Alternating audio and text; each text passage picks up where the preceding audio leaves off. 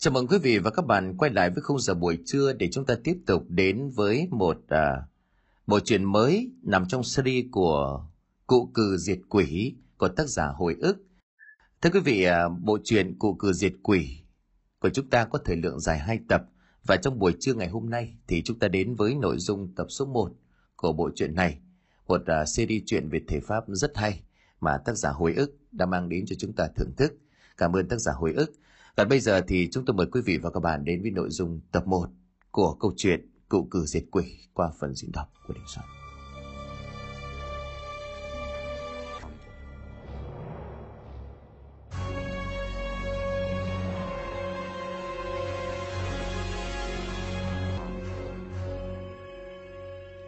Mặt trăng đỏ lừ đã nhô lên cao vượt ra khỏi lũy tre làng. Đó đầy tiếng chó chu hòa cùng với tiếng du con khắc khoải vọng ra từ nhà ai, nghe lúc xa lúc gần. Giữa bốn bề cô tịch, một giọng nói oe oe con nít mới chào đời vang lên lanh lảnh xét toạc màn đêm. Ra rồi ra rồi, mau ra ngoài thông báo đi. Tiếng khóc vừa rồi phát ra từ một ngôi nhà ba gian hai trái rộng lớn. Ánh đèn đuốc sáng rực, một người đàn bà dáng dấp như là mồ đỡ khép nép chào đứa bé còn đỏ hòn cho một người đàn bà khác kính cẩn nói. Thưa mẹ tròn con vuông rồi gà. Tốt lắm sang bên kia lĩnh thưởng đi. Tiếng đóng cửa gỗ phát lại phát ra âm thanh khô khốc. Bên trong vọng ra tiếng nói yếu ớt thì thào. Con tôi cho tôi xem mặt của nó. Tại một căn phòng khác đứa bé này sao đôi mắt của nó có màu đáng sợ như vậy?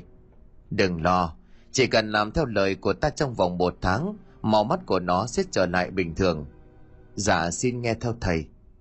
Vậy là thành công mỹ mãn rồi nhé. Ta đã giữ trọn lời hứa với bà. Giờ đã đến lúc tôi phải đi. Hãy nhớ lời của tôi dặn một ly không được trái. Gia đình chúng tôi xin đội ơn thầy. Thầy đã giúp gia tộc của chúng tôi một việc lớn. Cả đời của tôi không bao giờ dám quên. Đây là một chút lễ mọn, là một tấm lòng thành của chúng tôi mong thầy nhận cho. Người đàn ông râu tóc rậm rạp cặp lông mày rũ xuống che đi đôi mắt, lão nhếch mép cười. Tôi không cần vàng bạc, chỉ cần thứ mà chúng ta đã giao kèo. Người đàn bà đó liền cúi thấp đầu. Nó giờ là của thầy. Bầu trời đêm lạnh lẽo bất ngờ nổi trận rông gió, sớm xét ẩm mù báo hiệu một cơn mưa lớn sắp ập tới. Bên trong gian nhà đốt đuốc đỏ lử, một xác người đột nhiên bật dậy, mà một cặp mắt trắng giã hướng ra bầu trời chẳng chỉ tia sét sáng lòa. Ba mươi năm sau Thầy ơi, hình như là ở đây có hội làng đó, nhìn xem này, người đông quá xá để con đi trước xem thầy nhé. Các thanh niên chưa kịp để cho ông lão đồng ý liền chạy lên trước. Ông cổ râu tóc bạc phơ nhìn theo lắc đầu cười khổ. Dần à, con thấy chưa? Sư huynh của con lúc nào cũng như con nít. Lớn rồi nhưng vẫn còn ham vui, rời ta ra không biết sau này thế nào. Sau này khi mà ta khuất nổi các con phải cố gắng bảo ban lẫn nhau. Cậu trai tên dần khẽ gạt mồ hôi trên trán rồi nói, thầy đừng nói vậy, thầy còn khỏe lắm, thầy phải sống thật thọ để mà chỉ dạy cho chúng con. Ông cụ liền lắc đầu, sống rồi chết, đó là quy luật của tự nhiên, không ai kháng lại được. Nếu ai tham lam cố tình chống lại tạo hóa thì chẳng nhận được kết cục tốt đẹp. Muốn trường thọ chỉ có cách là ăn nở cho thật tốt, làm những điều phúc đức. Như thế ta sẽ được sống mãi trong lòng mọi người tiếng thơm muôn thuở. Thực chất chết đi chỉ là một sự ngưng nghỉ tạm thời trước khi bước sang một kiếp khác. Những gì mà chúng ta đang nhận trong kiếp này chính là đang trả nghiệp của kiếp trước hoặc là đang hưởng phúc báo của kiếp trước đó con. Dần nghe vậy thì liền thưa Dạ con hiểu rồi, cũng giống như là hoa sen hương thơm bay mãi. Đông sang hạ tàn, tưởng là hết kiếp nhưng mà kỳ thực chỉ là một sự nghỉ ngơi để tái sinh có đúng không thầy? Ông cụ liền cười vang rồi nói, đúng là như vậy, đúng là như vậy. Ông cụ râu tóc quắc thước nhìn là cụ cừ, cử cùng hai người học trò là dần vào phòng hôm nay tới địa phận của làng Đông Xá, thuộc huyện Mỹ Lộc Phủ Thiên Trường.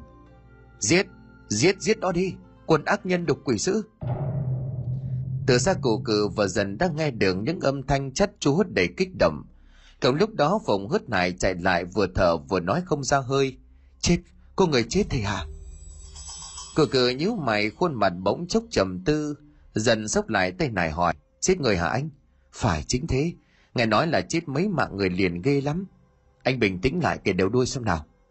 Phụng liền cau có. Người đông như là nêm, ai nấy đều đằng đằng sát khí, tôi có hỏi nhưng mà cũng chỉ biết là có một gã điên giết chết ba bốn mạng người ở trong nhà một lúc. Giờ cả họ tộc lẫn dân làng đều đang đè hắn ra sắp sửa hành quyết. Cả chu trứng thối ném loạn xạ, khi nãy còn ngỡ là phi tiêu có thưởng. Nghe phùng nói như vậy, dần không hỏi thêm mà tự mình chen vào đám đông tìm hiểu sự tình. Đang bị vây kín bởi biển người là một gã đàn ông chạc ngoại tứ tuần trông qua không giống như là dân đen bần hàn. Bởi tuy có lấm lem bẩn thỉu, nhưng trên đầu của hắn là thứ vải vóc thượng hạng.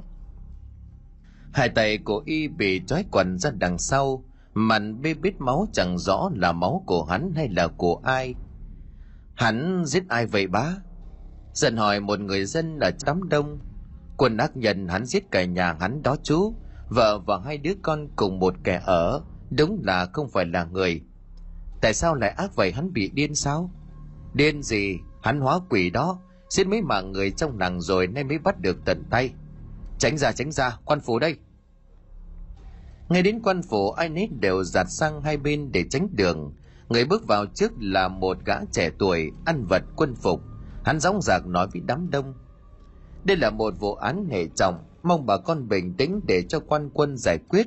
Mọi người chưa có kích động một người dáng dấp như trường làng đứng ra nói, bẩm quan, nếu chỉ là một vụ án mạng bình thường, chúng tôi sẽ để quan trên giải quyết. Nhưng chuyện này quá là khủng khiếp, và lại cũng đã có người chứng kiến tận mắt kẻ kia hóa điên, ăn thịt vợ con của mình. Việc này quá sức tưởng tượng không thể xử theo phép thông thường. Theo hưởng ước của làng bao nhiêu năm, ba tội cực nặng không thể tha thứ nhất là giết cha mẹ, thứ nhì là giết con cái, thứ ba là giết vợ hoặc chồng. Bá hộ thìn phạm phải cái tội giết vợ, giết con, giết cả người hầu vô tội, thật không thể dung tha. Này chúng tôi cũng đã gia đình thắp hương, báo cáo với các quan phủ thần linh, nội trong hôm nay làng sẽ xử hắn tội chết.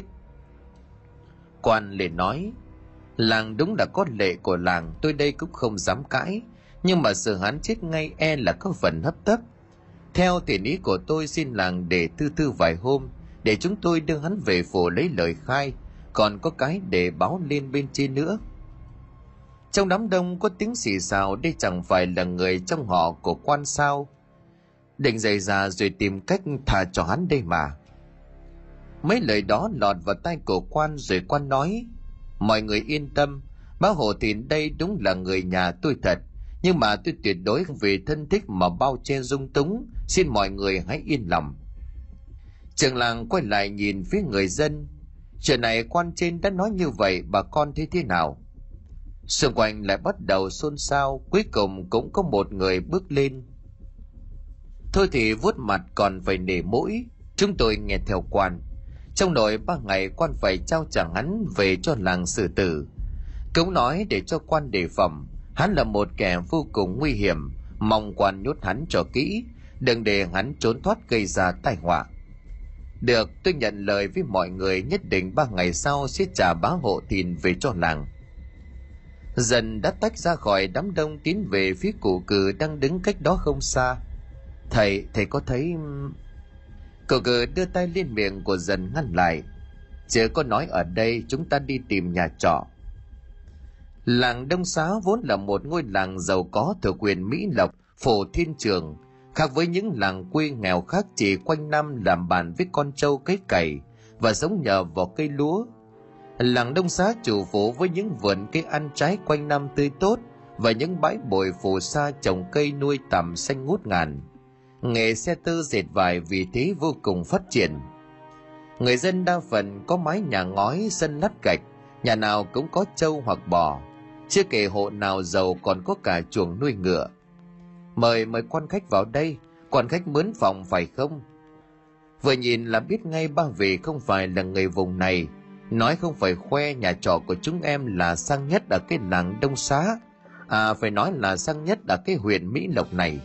Đợt này đang miễn phí bữa sáng, khuyến mãi bữa tối cho khách, lại sẵn ngựa cho các vị mượn dạo chơi em nói không phải tự hào chứ các quan trên phủ thậm chí còn có người từ kinh thành tới cũng ghé nhà trọ này qua đêm nữa đấy. Bà chủ nhà trò lín thoáng khi thấy ba thầy trò cụ cử bước vào. Như sợ lời của mình nói chưa đủ thuyết phục, bà ta lại nài nỉ. Em mời ba vị lên các xem phòng. Thích phòng nào cứ chọn em lập tức kêu thằng bồi đem trả lên. Cụ cử cũng trưng ra vẻ mặt hoan hỉ. Vâng xin cảm ơn bà chủ vậy làm phiền bà chủ cho chúng tôi lên xem phòng. Một chủ hớn hở đi trước bắt thầy trò cụ cừ từ tốn đi sau, dần nói nhỏ vào tai của thầy. Thầy ơi, nơi này sợ chúng ta không thuê nổi đâu. Cậu cừ cười kha rồi nói, vậy còn cứ đợi mà xem. Ba thầy trò lên lầu xem xét một hồi cụ cừ liền chọn một phòng ở phía đông cuối hành lang. Đây, chúng tôi chọn phòng này bà chủ nhé một chủ cười tít mắt rồi đáp vâng bác quản là một người tinh tường phòng này nhìn ra ba hướng vô cùng thoáng đãng buổi sáng chỉ cần mở cửa sổ là đón được ánh mặt trời ngắm được người đi lại bên dưới xa xa là một dòng thuyền bè đi lại ôi chào Đoàn mộ quay lại nói với thằng bồi đang vác hành lý cho khách. Xuống mang trà lên đây. Thằng bồi đi rồi cụ cử bèn nói.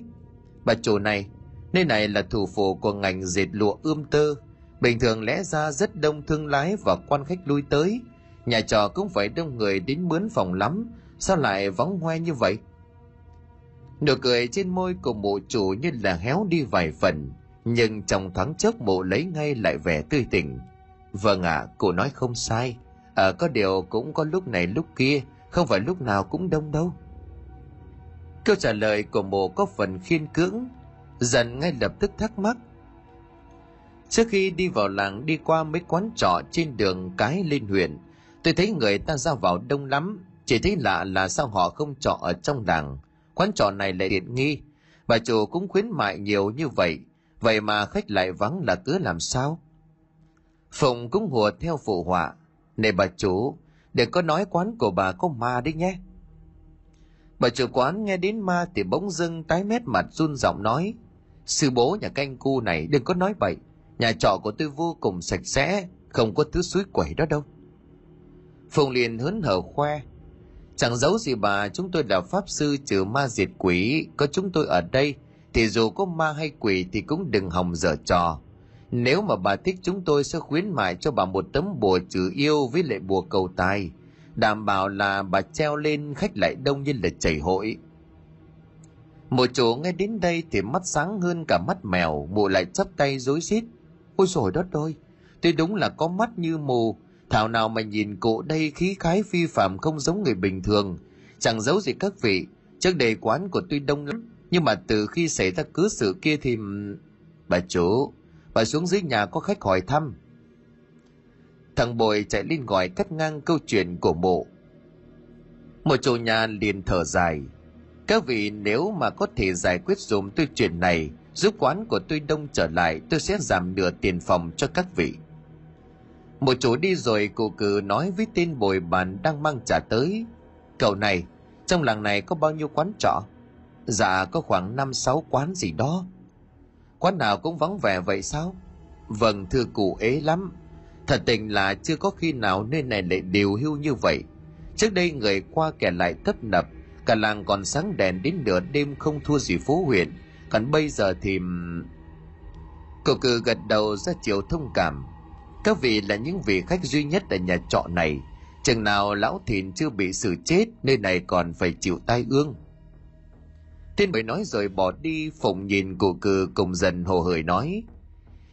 Con nhìn qua cái bảng giá phòng treo trên tường phía bên dưới sảnh, bà chủ có vẻ đã liên tục giảm giá nhưng mà chẳng có ma nào thèm thuê.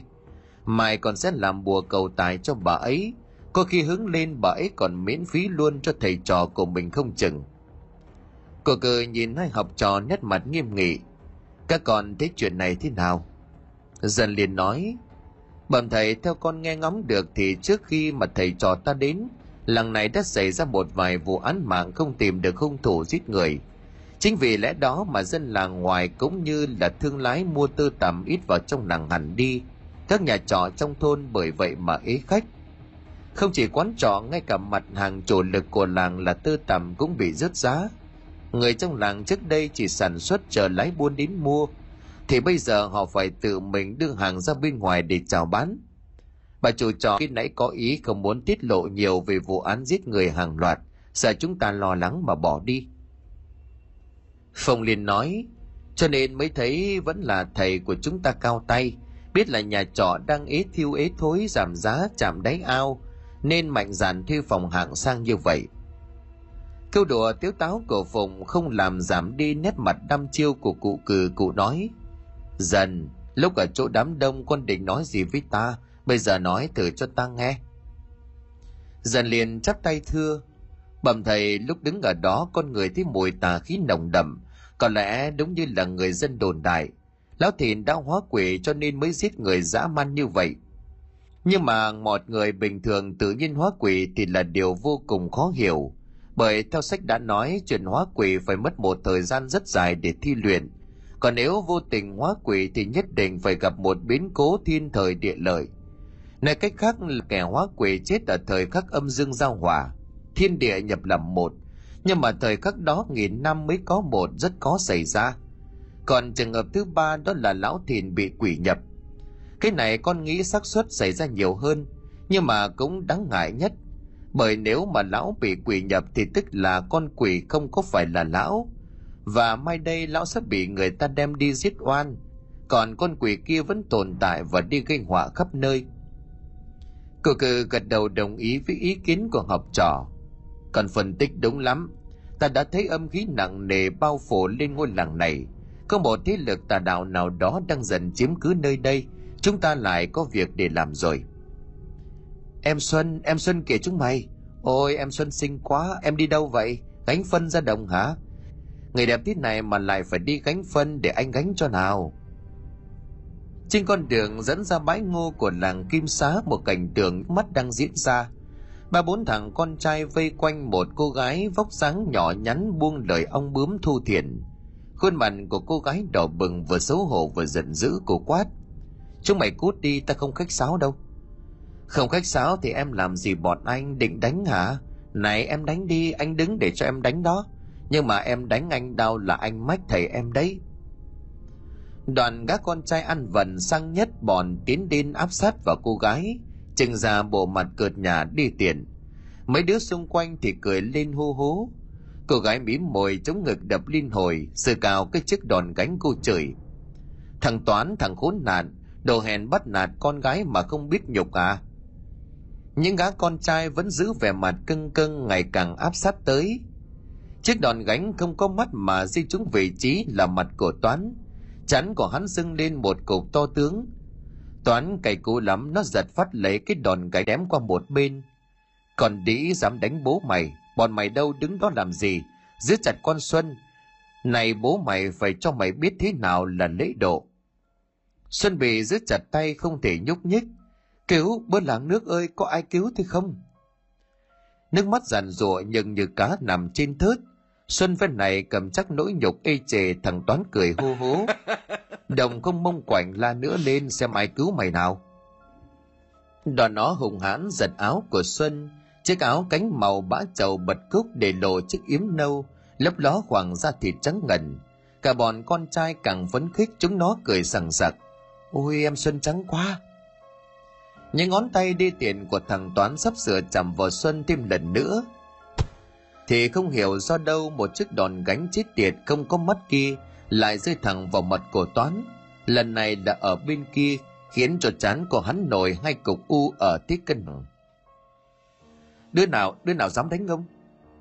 Bọn thằng Toán ngẩng lên trước mặt hắn là một người đàn ông trung tuổi, dáng như hộ pháp đang lầm lầm cầm đòn gánh làm đàn ông sức dài vai rộng mà lại đi hà hiếp một đứa con gái chúng mày là một lũ súc sinh để tao trói chúng mày lại, đưa lên quan phủ xem chúng mày gàn tỏ đến đâu đoàn người đàn ông lại vung chiếc đòn gánh lên cao, tiếng xé gió nghe vùn vút bọn toán nhìn tướng tá động tác của ông kia rồi từ lượng sức của mình, chúng nó buông xuân ra mày mày nhớ mặt ông, mày mày mày cứ đợi đó Bọn Toán bỏ đi rồi, người đàn ông mới đỡ Xuân dậy. Cô gái xấu hổ lý nhí nói lời cảm ơn. Cô về đi, lần sau chớ có đi một mình, nên này vắng vẻ có bị hiếp cũng không ai cứu được đâu. May cho cô là hôm nay gặp được tôi đấy. Xuân cúi đầu thấp người cảm ơn không ngừng.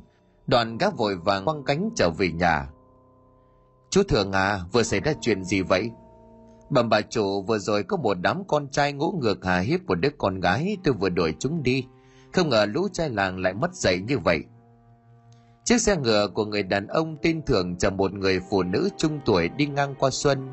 Người phụ nữ vén rèm quan sát rồi nhủ thầm, con bé trông xinh quá đó, không biết là con cái nhà ai. Xuân đã về đến nhà thì thấy một chiếc xe ngựa lớn đã đậu ở trước sân. Chiếc xe này trông quen quá, rất giống với lại chiếc xe của ông chú bà nãy cứu cô ở bãi ngô. Từ trong nhà, thu chỉ gái của xuân chạy ra kéo xuân vào trong bếp thì thầm xuân ơi, chết rồi, chết chị rồi xuân ơi. Sao vậy? Sao mặt của chị tái mét thế kia? Thu ôm mặt thất thần làm cho xuân càng hồi hộp. Chị thu, làm sao chị mau nói đi? Người người ta đến đến đến hỏi chị em ơi. Xuân liền yếu mày. Đám bên làng đông xá phải không? Ừ đúng rồi. Là bà phú hộ liễu người làng đông xá. Bà ấy đến hỏi vợ cho con trai. Chị chị không chịu đâu. Nhà bà liễu giàu có lắm, chị đừng lo nhà bà ấy chỉ còn lạ gì? Đợt trước làng đông xá chưa có mấy vụ giết người liên hoàn. Chị vẫn hay cùng mấy đứa bạn sang bên đó chơi. Bà liễu chỉ có độc một muộn con trai, năm nay đã ba mươi. Hắn cũng có mấy đời vợ. Mà bà nào bà nấy đều yêu mệnh. Một là bệnh tật ốm đau hay là qua đời sớm. Ba là không chịu được mà bỏ đi. Chỉ còn một bà vợ cả vẫn còn chung sống. Thế nhưng mà không có con. Tình hình này chị vào mà bên đó thì chắc là qua đời sớm thôi phải làm sao đây? Phải làm sao bây giờ? Xuân liền chấn an chị gái. Chị cứ bình tĩnh đi, thầy u chắc gì đã đồng ý. Với lại cái lai lịch như vậy không từ chối sớm mới lạ. Thư cũng tự mình chấn an. Hy vọng là như vậy, hy vọng là như thế. Ở bá liễu, ở nhà xuân suốt một ngày cùng với ông bà hạ, thầy u của cô nói chuyện rất vui vẻ nhất là biết được ông thường phu xe cho bà liễu đã cứu cô thoát khỏi nanh hồm vuốt ở ngoài bãi ngô, thì ông bà hạ lại càng tỏ ra quý hóa. Thu ý chừng rút ruột, không biết bao giờ bà ấy mới về, định ăn dầm ở dề tới khi nào chứ?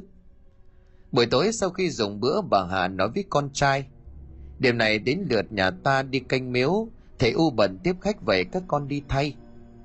Thu và xuân tái mặt chúng con sợ lắm đi canh miếu đêm trước giờ là việc của đàn ông. Chúng còn thần gái ra ngoài đó rồi như cô hồn dã quỷ bắt mất. Hoặc bị trai làng chiêu gào thì mang tiếng lắm. Sao mẹ không qua nhà anh thái, anh thụy nhờ đi canh dùm thái và thụy là hai anh đầu của thu và xuân và hạ thở dài. Mẹ qua rồi chứ, nhưng mà anh thái con thì đi cất hàng trên tỉnh chưa về. Còn anh thụy thì phải ở nhà chăm chỉ dâu con. Với lại mấy đứa trẻ dù gì chị dâu con cũng sắp sinh, ở nhà một mình không có được đâu. Thôi thì các con ra đó một lúc. Bà liễu bà ấy không có ý muốn về, chừng sẽ là qua đêm ở nhà ta. Ô sắp xếp trốn nghỉ ngơi cho bà ấy chú đáo, rồi sẽ bảo thầy con ra đó, thầy cho hai đứa. Rồi bà chấp miệng nói tiếp, nếu chỉ có bà liễu thì đơn giản ngặt nỗi là có cả ông thưởng, cho nên là một mình u tiếp nó không có tiện. Thu liền dặn cố u, con không ưng làm dâu bà liễu đâu thầy u chớ có nhận lời. Bà hạ thẳng hắt ra vất tay xua đuổi con gái. Thôi thôi đi, chuyện đó là chuyện của người lớn, chúng bày chớ có nhiều lời, khách họ nghe được không hay. Cắt nghĩa về tục đi canh miếu của làng kim xá. Trước đây có một câu chuyện lưu truyền rằng, làng kim xá xưa có một dạo, nhiều năm liền liên tiếp mất mùa, nạn đói hoành hành khắp trốn nhiều người phải bỏ làng đi khắp nơi để kiếm kế sinh nhai. Thế tình hình như vậy, trường làng không quản có nhọc lặn lội đi tìm một pháp sư về xem phong thủy. Người này phán rằng làng đã phạm phải sai lầm. Khi mà đào kênh mương dẫn nước tưới tiêu cho đồng ruộng, bởi cái lẽ đất làng này được rùa bảo hộ, từ trên cao nhìn xuống dễ thấy ngôi làng có dáng dấp một con rùa. Người dân không biết điều này lúc mở rộng mương máng đất đào một con rạch nhỏ đi qua cổ rùa chẳng khác nào một cái lưỡi hái cắt ngang cổ thần quy. Kể từ đó thì long mạch bị phá vỡ, tai ương liên tiếp xảy ra. Người dân nghe lời thầy phong thủy lập tức đi lấp con rạch kia lại, còn lập một miếu thờ thần quy rất trang nghiêm. Quả nhiên năm ấy mùa màng tươi tốt trở lại, cuộc sống dần ấm no. Những người trước đây bỏ làng thì bây giờ rất díu nhau quay về. Làng quê không còn cảnh tăng tốc điều hưu nữa dân làng vì thế vô cùng sùng bái thần quy. Đã nhiều năm nay, bình yên trôi qua một ngày nọ, người dân ra miếu cúng bái phát hiện miếu bị kẻ trộm đột ngột, lấy đi nhiều đồ quý giá. Ban thờ bát thương bị xáo trộn tung tóe, vị trí đặt thần tượng quy cũng bị xê dịch. Chắc hẳn là bọn trộm muốn kênh cả tượng thần đi, nhưng có lẽ vì nặng quá cho nên chúng đành để lại. Năm ấy làng xảy ra một trận hạn hán lớn ruộng đồng khô khốc nứt nẻ, nước sông cạn kiệt trơ đáy. Biết là thần quy nổi dần cả làng lại ra sức cúng bái, cống nạp nhiều lễ vật quý giá. Trang hoàng lại miếu to đẹp hơn trước. Còn mời cả pháp sư về tế lễ suốt nhiều ngày đêm, thì thần mới hạ hỏa mà quay lại bảo hộ cho làng. Từ đó về sau, dân làng luôn phiên nhau đi canh miếu. Mỗi nhà một tuần lễ hầu hết là đàn ông. Việc này duy trì đã cả mấy chục năm nay kể từ ngày ông bà hạ còn là thiếu niên. Ông bà hạ có với nhau đến bốn mặt con, hai con trai đầu đã thành lập gia thất và gia ở riêng, cho nên tính là hai hộ khác. Xuân và thu ra đến miếu đã là giờ tuất. Trong miếu có sẵn bàn ghế cùng với một cái sập nhỏ, để cho người canh miếu ngồi nghỉ ngơi. Ngồi trong bên nhìn ra bên ngoài chỉ thấy một màu đen như mực. Thu xoàng hai bàn tay lên vai rồi nói với xuân, Giận quá xuân ơi đóng cửa miếu lại đi chị sợ. Đang định đóng cửa miếu thì đằng xa có một ánh đuốc lập lòe như là ma chơi tiến lại. Căng mắt ra để nhìn cho rõ người cầm đuốc là ai, thì người đó liền lên tiếng. Thu à tôi đây. Thì ra đó là lực người yêu của xuân còn hơn thu một tuổi. Hơn xuân hai tuổi, thu cười tươi. Anh lực, sao khuya thế này anh lại tới đây? Xuân nghe thấy chị gái kêu tên của lực thì cũng chạy ra cửa ngó.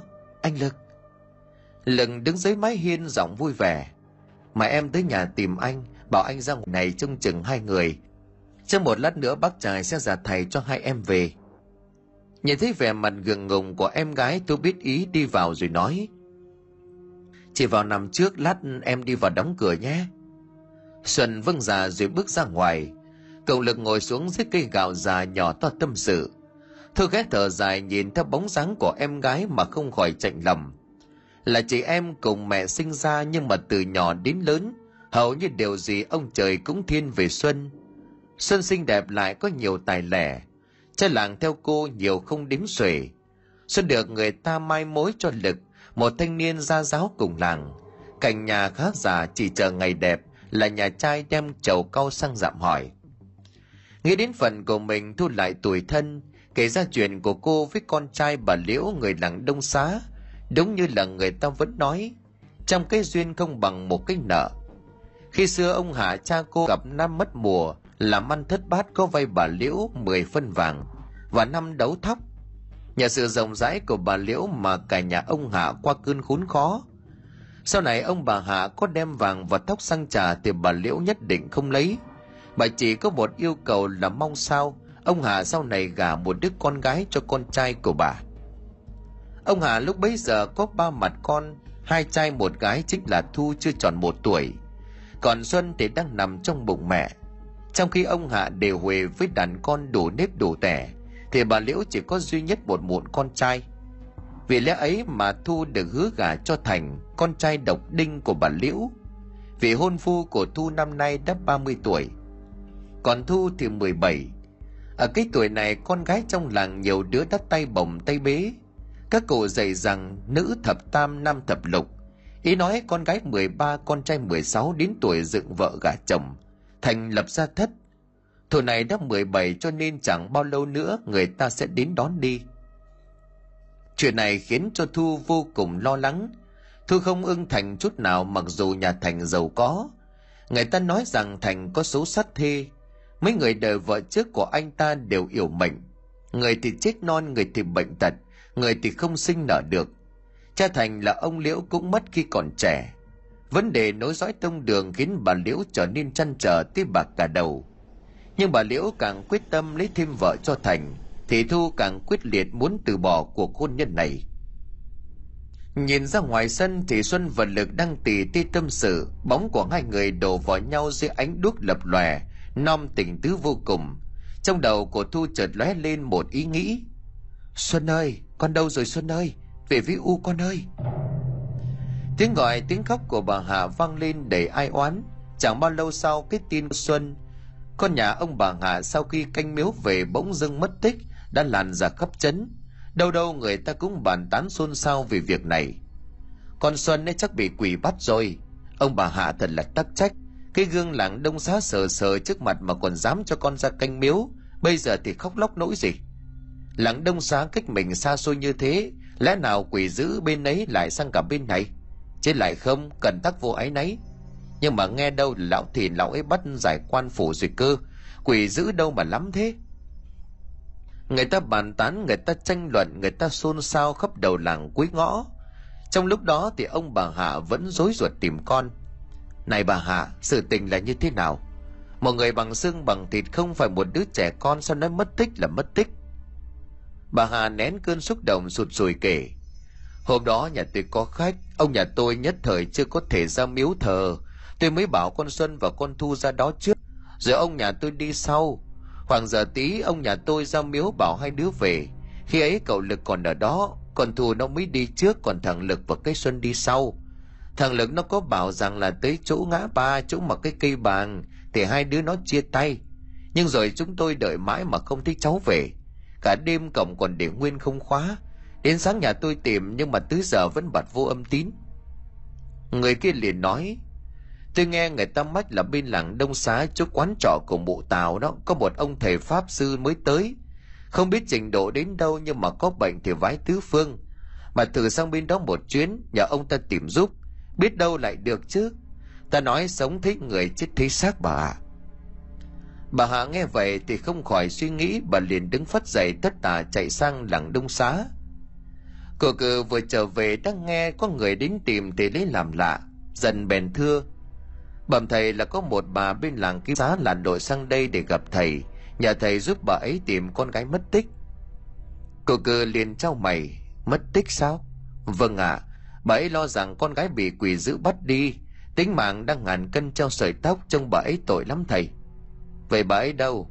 Đang ở bên trong ạ à, thì vào gặp đi.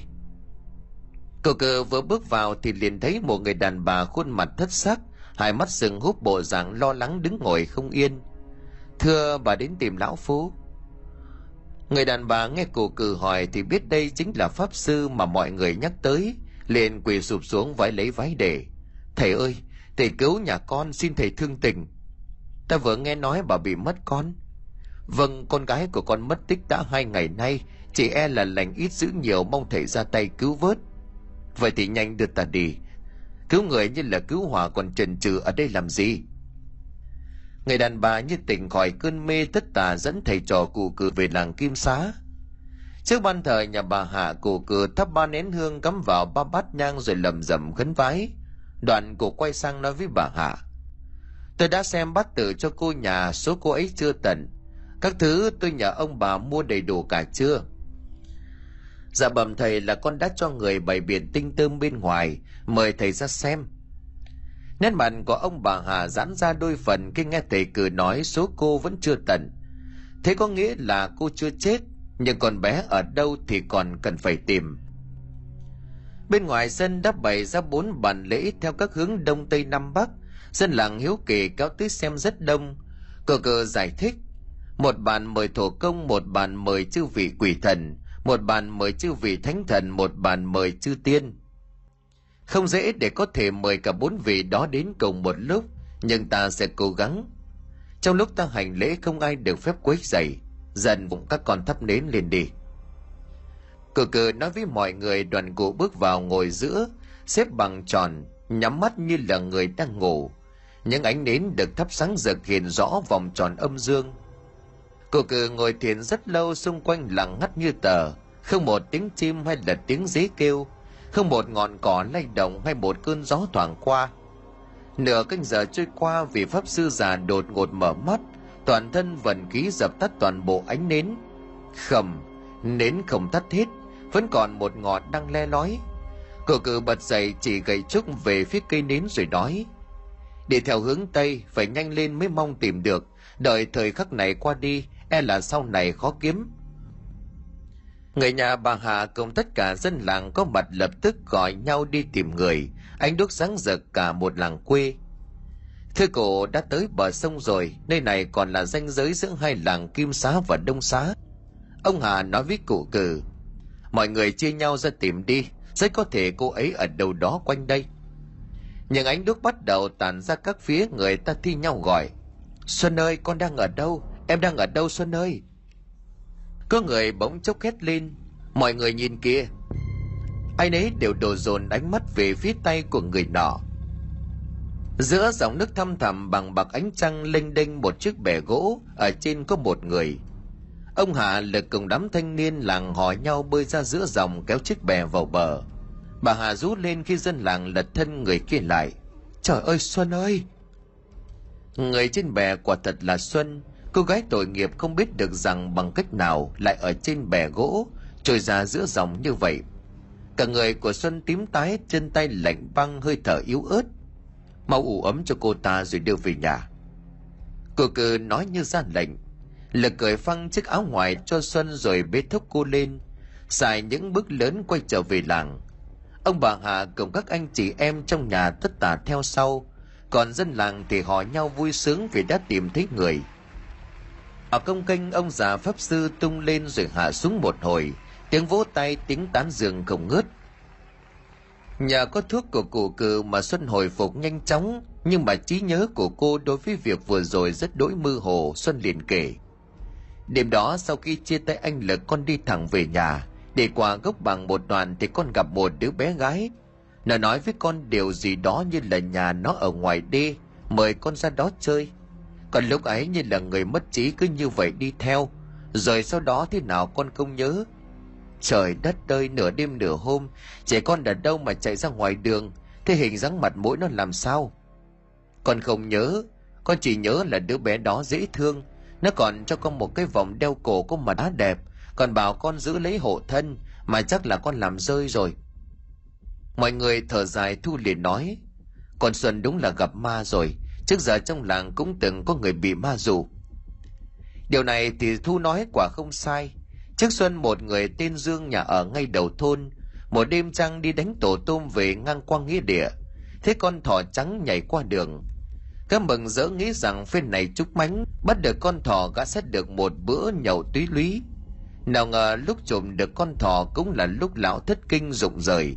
Bởi thế lão bắt được chỉ là một cái giày thiêu hoa của người chết sau hôm ấy lão ốm một trận thập tử nhất sinh, không lâu sau thì qua đời. Cô xuân nói cô đi qua gốc bàn thì gặp đứa bé gái kia đúng không? Cô cử hỏi xuân xuân gật đầu xác nhận.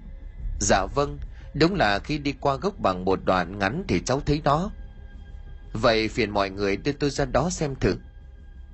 Ra tới gốc bằng cổ cụ cử quan sát một hồi đoàn cụ quay sang dần vào phụng hỏi. Các con thấy sao? Dần vào phùng đều đồng thanh. Cạnh gốc bằng này bên dưới có người chết. Ai nấy nghe xong đều thất kinh sợ hãi. Tuy nhiên nếu mà nghĩ kỹ thì việc này không có gì lạ. Thuở trước khi mà làng mạc mới chỉ là sơ khai, điều kiện còn nhiều thiếu thốn. Mùa màng có những năm thất bát. Chuyện người chết đường chết chợ là hết sức bình thường. Nhưng mà cụ cừ không cho là vậy, cụ nói người chết là bình thường, nhưng mà người chết đi, âm hồn bất tán thì là không bình thường. Bên dưới gốc bằng này là một hồn ma u uẩn, lãnh khốc tồn tại đã mấy chục năm. Cái chết của người quá cố e rằng có phần oan khuất, cho nên mãi không buông bỏ được thế tục mà đầu thai.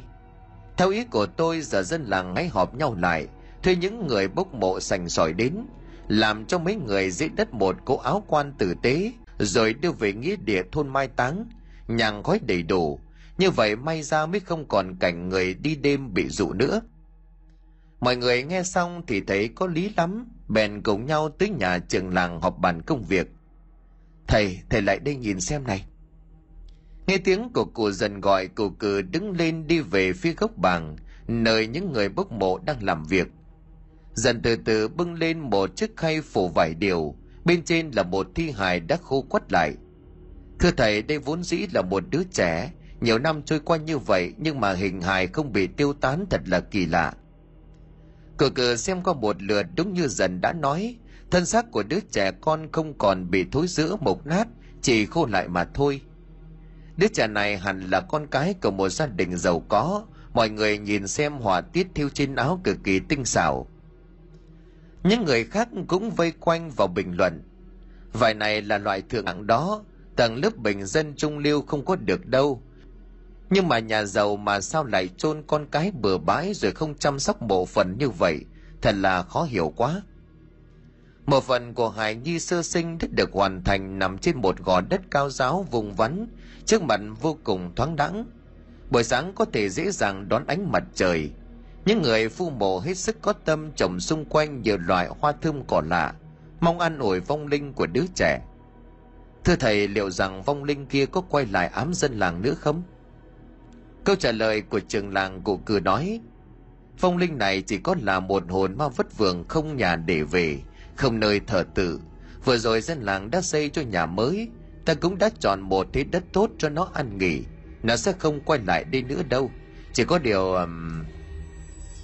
Cô cử ngập ngừng trong chốc lát đoạn cô quay sang dần vào Phụng nói những việc ta giao cho các con đã làm chứ Phùng liền nhanh nhậu trả lời Bẩm thầy mọi việc thầy cắt đặt chúng con đã làm xong Sư thầy chùa Pháp Hoa cũng đã nhận lời sáng mai tới để làm lễ đọc kinh siêu độ cho người quá cố.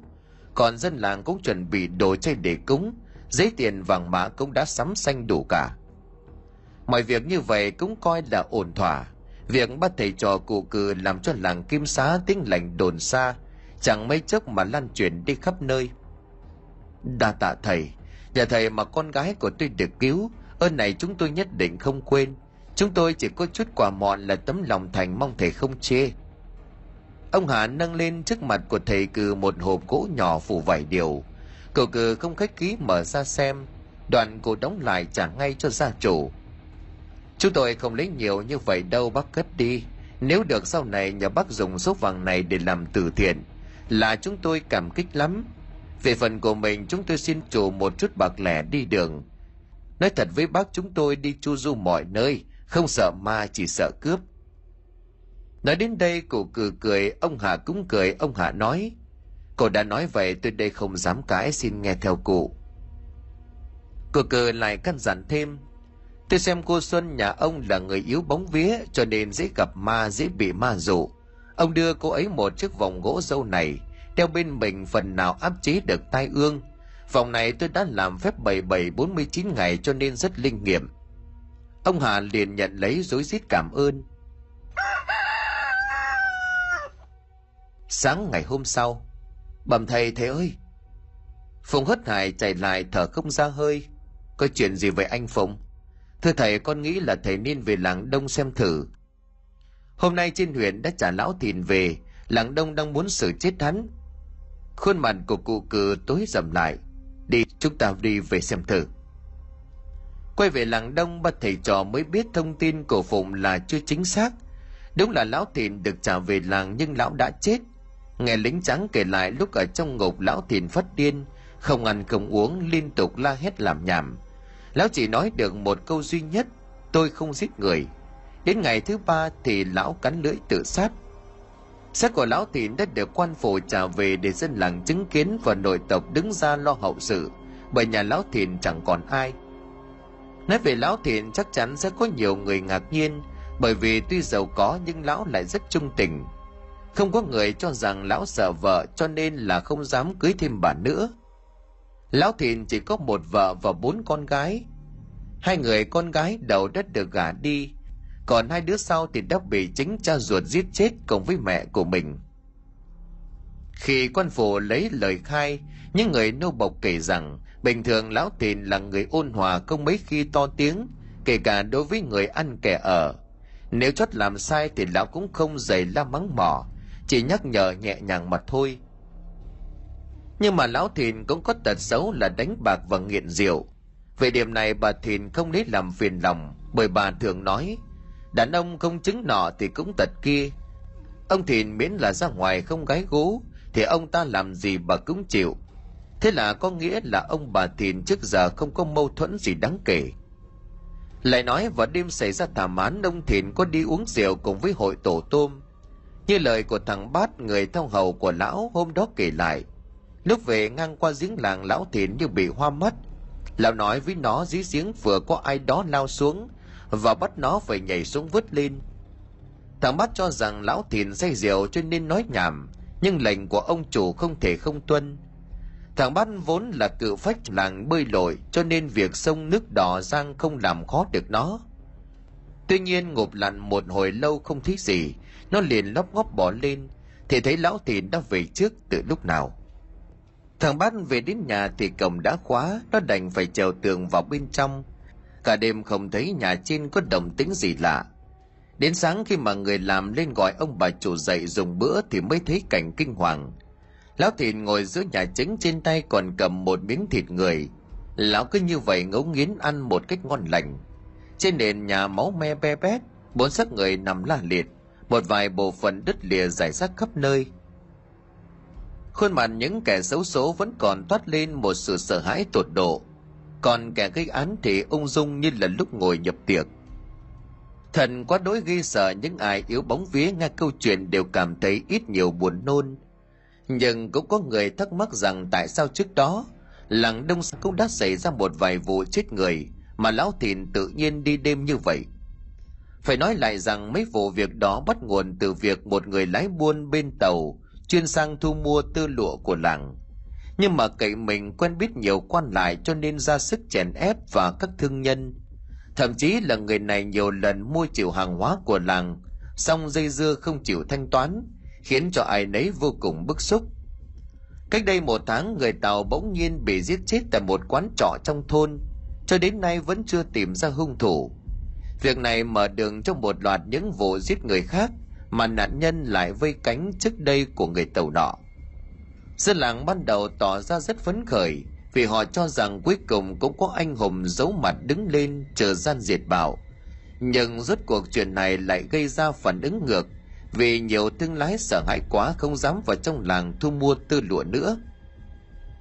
Cho đến khi chuyện của lão thìn xảy ra, người làng đổ hết trách nhiệm lên người của lão, cho rằng lão bị quỷ nhập rồi giết người hàng loạt mấy hôm nay ta thường thấy một luồng tà khí ở phía đông làng mỗi ngày một nồng đậm nhất là về đêm Cô cử nói với hai học trò khi ở dưới sảnh chính của nhà trọ uống trà chiều.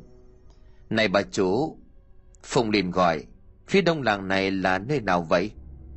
Mộ Tào liền suy nghĩ một chút rồi nói, phía đông là nghĩa địa chứ còn là nơi nào, các vị có thân bằng cô hữu nào ở đó hay không? Phùng quay lại nói nhỏ với sư phụ, là nghĩa địa đó thầy hay là đêm nay ta ra đó xem thử? Dần cũng cùng ý kiến, phải đó thầy không vào hang cọp không bắt được cọp. Mộ chỗ thấy ba thầy trò thì thầm nhỏ to thì bực mình lắm.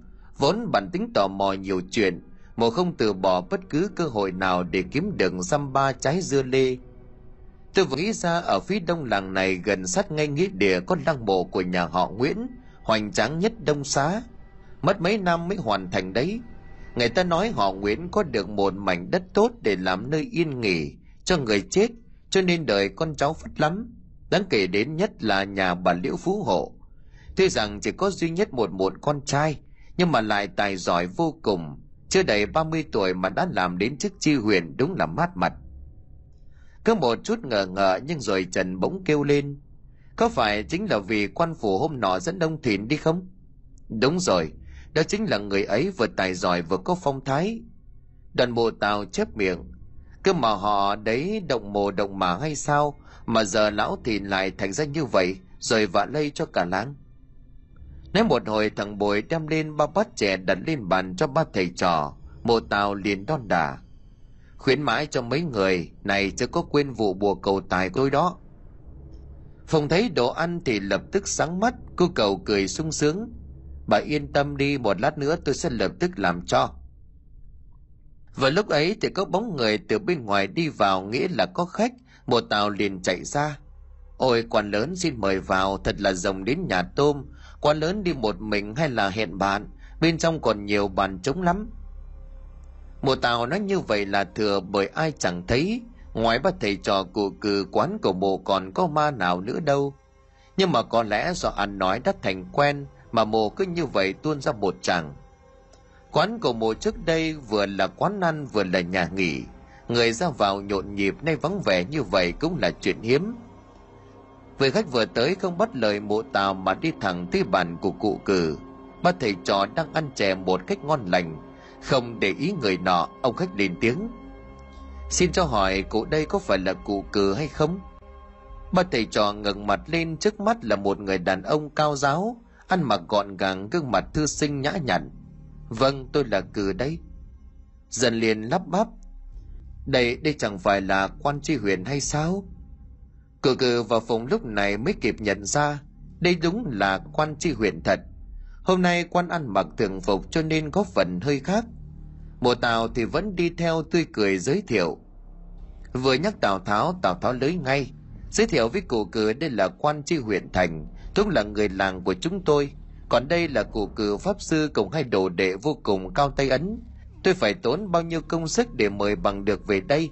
Mọi người làm quen đi. Ơ, cái thằng bồi, mang trà lên đây. Bác thầy trò cụ cử không lấy làm để ý câu nói khoe khoang của bộ tào. Chi huyền thành không khách sáo ngồi xuống rồi nói, vậy là mọi người vừa nhắc đến tôi sao? Bộ tào liền cười giả là tôi vừa khen ông chi huyện tài năng, phong thái, đức độ hơn người, có phải không các vị? Đúng vậy, đúng là như vậy. Quan huyện đức tài, công tâm, mọi người vô cùng nể phục. Tôi tên là thành, mọi người cứ gọi tên là được rồi.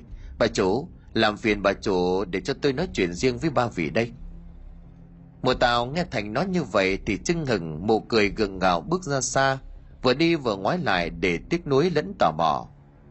Thành không để mất thời gian thì liền vào chuyện chính chắc hẳn là mọi người đang thắc mắc vì sao thành tôi đến đây tìm các vị. Không giấu gì cậu và hai cậu. Hôm nay tôi muốn nhờ sự giúp đỡ của ba người để giúp tôi tìm ra chân tướng vụ thảm án nhà bá hộ thìn.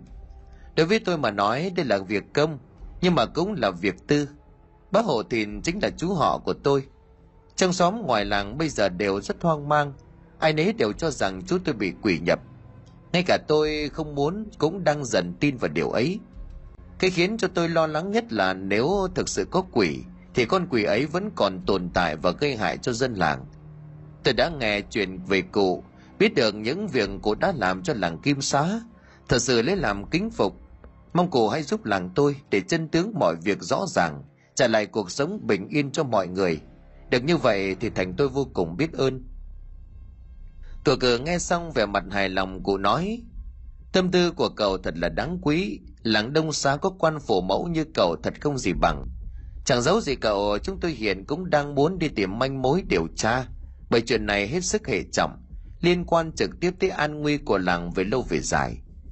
Đúng như cậu vừa nói, làng này đang có quỷ trú ngụ nếu không thể tìm ra thì e rằng còn nhiều người phải chết. Hiện tại tôi chưa khẳng định được điều gì.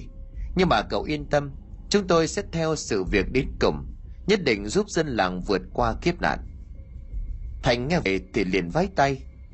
Thay mặt dân làng tôi xin đổi ơn cụ nếu có việc gì cần tôi giúp đỡ, xin cụ cứ cho người đến tìm, thành tôi nhất định hỗ trợ hết mình. Câu nói chuyện giữa thành và ba thầy trò kết thúc, cậu cử nhìn theo bóng dáng của thành khuất dần sau ván cửa, nét mặt thoáng chút đăm chiêu. Huyền thành vừa đi thì lại có một người khác tới, lần này là một người đàn bà trung tuổi. Dạ chào bác bác có phải là thầy cư không ạ? à? Dạ phải chính là tôi đây. Người đàn bà rút khăn chấm mồ hôi trên trán rồi khép nép nói, thưa thầy, vừa qua chúng tôi có nghe danh của thầy, cũng mong thầy có thể đến nhà tôi một chuyến, xem giúp nhà tôi một quẻ. Cô cư liền từ tốn nói, nhà bà xảy ra chuyện gì sao? Bẩm thầy, nhà chúng tôi trước đây cũng có chuyện kỳ lạ, nhưng mà không có gì đáng ngại lắm. Nhưng mà dạo gần đây càng ngày càng đáng sợ tôi sợ đất nhà tôi hoặc mồ mả bị động. Không thể đến xem dùm tôi làm cái lễ. Chúng tôi xin hậu tả. Cự cự gật đầu rồi nói thôi được rồi. Ta làm việc thiện cả đời hát lại bỏ qua nhà bà. Nào, ta đi. Người đàn bà nghe vậy thì mừng ra mặt, bèn vội vã dẫn đường. Mùa tàu nhìn theo thì gọi với, này, nhớ về ăn tối.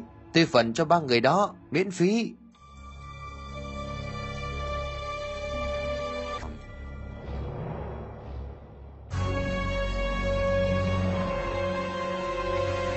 Xin cảm ơn sự chú ý đón nghe của quý vị. Xin kính chào và xin hẹn gặp lại quý vị trong tập tiếp theo của bộ truyện này.